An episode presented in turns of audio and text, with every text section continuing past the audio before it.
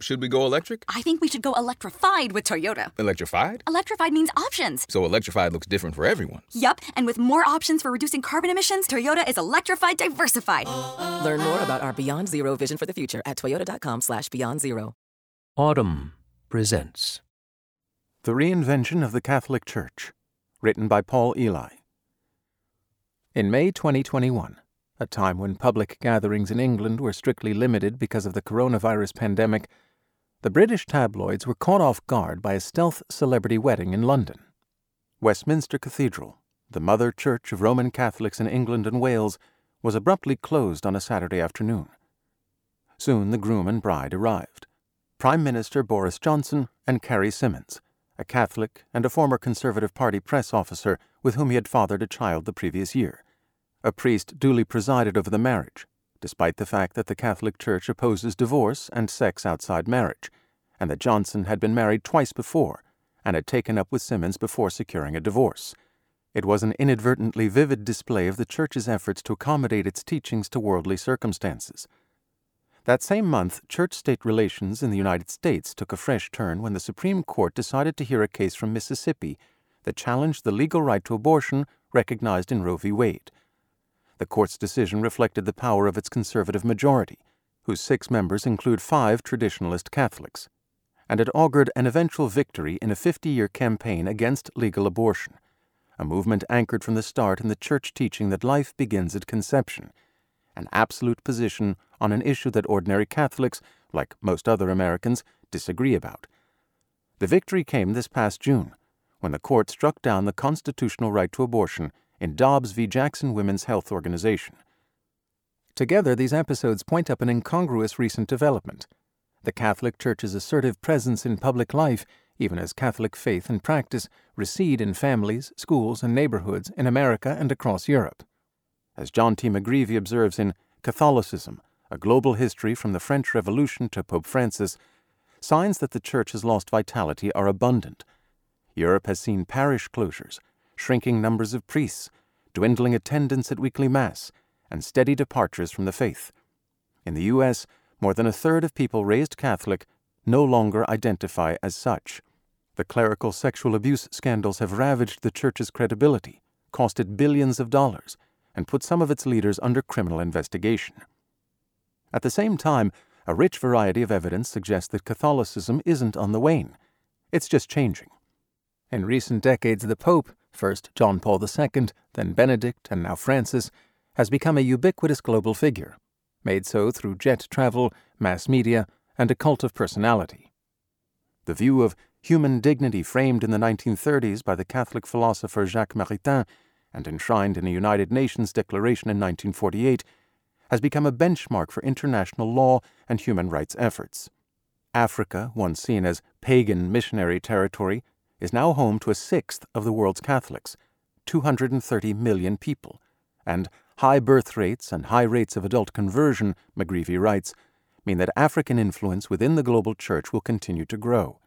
In the U.S., the recent Arch Catholic remaking of the High Court is likely to shape public policy for decades. McGreevy, a practicing Catholic and the provost of the University of Notre Dame, is well placed to offer perspective on the Church as an institution at once teetering and thriving. He's also a historian of Catholicism and has made its interactions with civil society a theme, one he approaches with an even handedness rare in the field. After Parish Boundaries, 1996, an account of race relations in various urban dioceses in the U.S. over five decades, he considered the country as a whole in Catholicism and American Freedom, 2003. In American Jesuits in the World, 2016, he extended his reach to Latin America. Now taking the Church's global presence as his subject, McGreevy has written a lucid narrative of two and a half centuries of history, structured rather like a Ken Burns Lynn Novick documentary. The chapters proceed in chronological sequence, organized around themes. The suppression of Catholicism in the 1700s, followed by its revival over the next hundred years, the Church's dealings with empire, democracy, and nationalism in the early 20th century, the post Vatican II turmoil over birth control, priestly celibacy, and the de-Christianization of Europe, and finally, Pope Francis's application of Catholic teachings to such global problems as rising economic inequality and climate change. It's a book designed to provide a savvy baseline, McGreevy writes, as Catholicism is reinvented in the years to come. The standard narrative of the Church over the past two centuries depicts an institution dead set against the modern world abruptly swerving to embrace it. That narrative is simplistic, and McGreevy complicates it. His working idea is that Catholicism began its encounter with the modern world well before Pope John XXIII. In opening the Second Vatican Council in 1962, asked the bishops assembled in Rome to ignore prophets of doom who saw in modern times nothing but prevarication and ruin. In McGreevy's telling, the shifting began in 1789. The French Revolution produced a government hostile to Catholicism and sparked the revolutions of 1848 that in turn shaped the modern nation state. Ever since, the Church has been engaged in a struggle to address social, moral, and political developments while maintaining a consistent religious identity. The first third of the book explores how the Church, in the decades after 1789, dogmatically opposed modernity, while making practical accommodations to the changing societies in which its members lived. Pope Pius VII signed a concordat with Napoleon, whose troops controlled Rome, and traveled to Paris for his coronation as emperor in 1804. Yet newly cut off from state power and dismayed by the Enlightenment's stress on individualism, Catholic leaders in France, especially, responded to an urbanizing industrial age by erecting what McGreevy calls a milieu of schools, seminaries, hospitals, and orphanages as a rigidly ordered parallel world set against unruly civil society. Those reform Catholics, McGreevy's term, who did strive to fit their local churches into the new order of nation states, met with resistance from the ultramontanists, who regarded the Pope as a pan European absolute monarch and the Church as a bulwark against surging democracy. The conflict came to a head at the First Vatican Council in 1869. McGreevy cites a French observer's account of the gathering's anti worldly spirit. The Church, through its supreme pastor, says to the lay world, to lay society, and to lay authorities, It is apart from you that I want to exist, to take action, to make decisions, and to develop, affirm, and understand myself. The Ultramontanists prevailed and the Catholicism then exported to the Americas through mass emigration was leery of democracy and of citizens' efforts to expand the right to vote to women and to allow moral issues to be decided by majority rule or vulgar haggling in the State House. Over time, hostility to modern ideas became the default position of an institution that cleaved to an image of itself as pre modern and unchanging. Again and again, the Church's certainty about what it was against clouded its sense of what it should support, as it adapted to circumstances in ways that seem glaringly inconsistent today. Although the Church criticized the slave trade in Africa, Catholic leaders were slow to support the abolition of slavery in the United States. So opposed were they to the individualist, at times anti Catholic rhetoric they associated with liberal Protestant or secular abolitionists, McGreevy writes. They fiercely denounced anti Catholic quotas and discrimination in the United Kingdom, where Anglicanism was the state religion. Meanwhile, they ensured that the new republics in Latin America recognized Catholicism as the national religion, and often condoned exclusionary practices against Jews and Protestants. Strangely, the Church lined up against both industrial capitalism and working class socialism, with many Catholics believing that both were controlled by Jews. The Russian Revolution of 1917 prompted the Church to recognize democracy as a form of government more favorable to belief than atheistic communism was. But the Church's rejection of Bolshevism led it, in enemy of my enemy is my friend style, to back unjust regimes. Mussolini's fascists in Italy, Franco's Falangists in Spain, where the loyalists were violently anti Catholic, and the Nazi Party of Adolf Hitler, whom the Vatican praised for his anti Bolshevism before adopting its notorious neutrality during World War II. In majority Catholic states such as Brazil, Portugal, and Austria, McGreevy observes, politicians and church leaders together articulated a distinct Catholic authoritarian vision, made up of a fierce anti communism, an underlying drumbeat of anti Semitism, and skepticism about democratic politics. After the war, the Church boosted Christian democratic parties in Italy, France, and Germany, endorsed an independence movement led by the Catholic Leopold Senghor in Senegal backed the Catholic Diem's post independence regime in South Vietnam, and propped up anti democratic oligarchies in Latin America, all as firewalls against communism. It kept up its opposition to post war stirrings of inclusion, of Catholics in public schools, women in the workplace, sex in the movies. Yet great ferment was underway in Catholic intellectual life, as theologians at still robust seminaries in Europe merged church traditions with continental philosophy.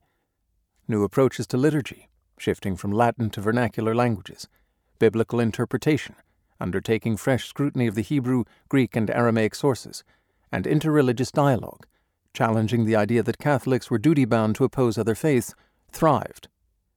In response, John XXIII called the world's Catholic bishops to Rome for reflection on the state of the Church in an ecumenical council, Vatican II, and appointed vanguard theologians to advise them. As the council progressed from 1962 to 1965, the image of Catholicism as a bulwark against modernity was replaced by a vision of a pilgrim church, providing humble service to a world in which war, migration, the spread of state sponsored atheism, and rapid changes in technology had left people desperately in need of a religious perspective. It was time, in McGreevy's words, for Catholics and the Church to take on the world's problems as their own, living their faith, as Pope John had proposed, in such a way as to attract others less by doctrine than by good example. Soon the world rushed in. The Cuban Missile Crisis, the assassination of John F. Kennedy, the birth control pill, the cresting of the movement for black civil rights. Pope John's successor, Pope Paul VI, met with Martin Luther King Jr. over the objections of Cardinal Francis Spellman of New York, who was suspicious of communist leanings among civil rights activists. Catholics marched for peace, priests ran for office, and black clad nuns adopted plain dress and went to graduate school. The Vatican's opposition to modernity had given Catholics a common adversary to unite against, and had suppressed the Church's internal disagreements. Vatican II brought these out into the open. Since then, an institution long defined by what it was against has had to ask itself what is the Church for? What vision of life does it strive to fulfill? The challenge of offering answers has fallen, at least publicly and rhetorically, to the popes, who have used the papacy to promote distinct programs for engagement with the world. John Paul II affirmed that the Church stands for a culture of life against a culture of death, taking an approach to human flourishing grounded in a fixed view of gender roles, marriage, and procreation. Benedict XVI saw the Church as the source of objective truth, opposing a dictatorship of relativism. Francis proposes that the Church foster a culture of encounter, in which people of faith thrive through face to face dealings with others of different backgrounds and outlooks, forging a solidarity stronger than nation, class, or ideology. Vatican II invited Catholics to do openly what they'd tried to do surreptitiously all through the modern age adapt the Church's practices to local circumstances where possible. And those papal programs unfamiliar to most Catholics, have been meant to guide the bishops as they seek to influence civil society in their home countries. Unsurprisingly, consistency has not been the rule since 1965 any more than it was after 1789. Sometimes the tensions involve geopolitics. John Paul championed a people's movement against oppressive state power in Poland while opposing people's movements against oppressive state power in Central America. Sometimes they arise from a split between doctrine and practice. Although women now run the offices in many U.S. parishes, the sacramental theology barring women from the priesthood still prevails in Rome. And sometimes a shift in tactics is at work, as when hard right American Catholics switched from decrying the activist court that ruled in Roe v. Wade to helping form an activist court rooted in traditionalist Catholic principles. All along, the Church hasn't been able to shake a habit of opposition to the nation state when it is seen as running amok. In the U.S., that habit has paradoxically enabled the Church to maintain a robust public profile even as it loses its hold on ordinary believers. Catholic progressives were never so ardent or so prominent as when they came together in the 1970s to oppose U.S. funded authoritarianism in Central and South America. Catholic traditionalists gained cohesion from their unwavering opposition to abortion, a cause that gathered momentum after Roe, aided by the unstinting support of American bishops who joined fundraising dinners and blessed rallies such as the annual March for Life in Washington. Even as parish life in neighborhoods atrophied and Catholic schools closed, each movement drew headlines, styling itself as a faithful Catholic remnant valiantly standing up to worldly powers. For progressives, the struggle to thwart an anti communist Reagan doctrine, a policy aligned with the Vatican's, proved exhausting. For traditionalists, by contrast, the striking down of Roe is evidence that a clear message can win out against what they see as ever looser social mores. The court's decision in Dobbs can be seen as a very public victory, too, in the Church's long and conflict ridden relations with the state. It's a victory for the bishops in particular. Only a few years ago, the scandal of clerical sexual abuse, which they and their predecessors had evaded and covered up for decades, seemed to leave them stripped of moral authority. Now they have helped bring about a pronounced legal change on a vexed moral issue.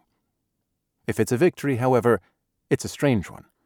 On abortion, the bishops haven't managed to convince their own people. Polls indicate that Catholics' views are as varied as those of Americans as a whole.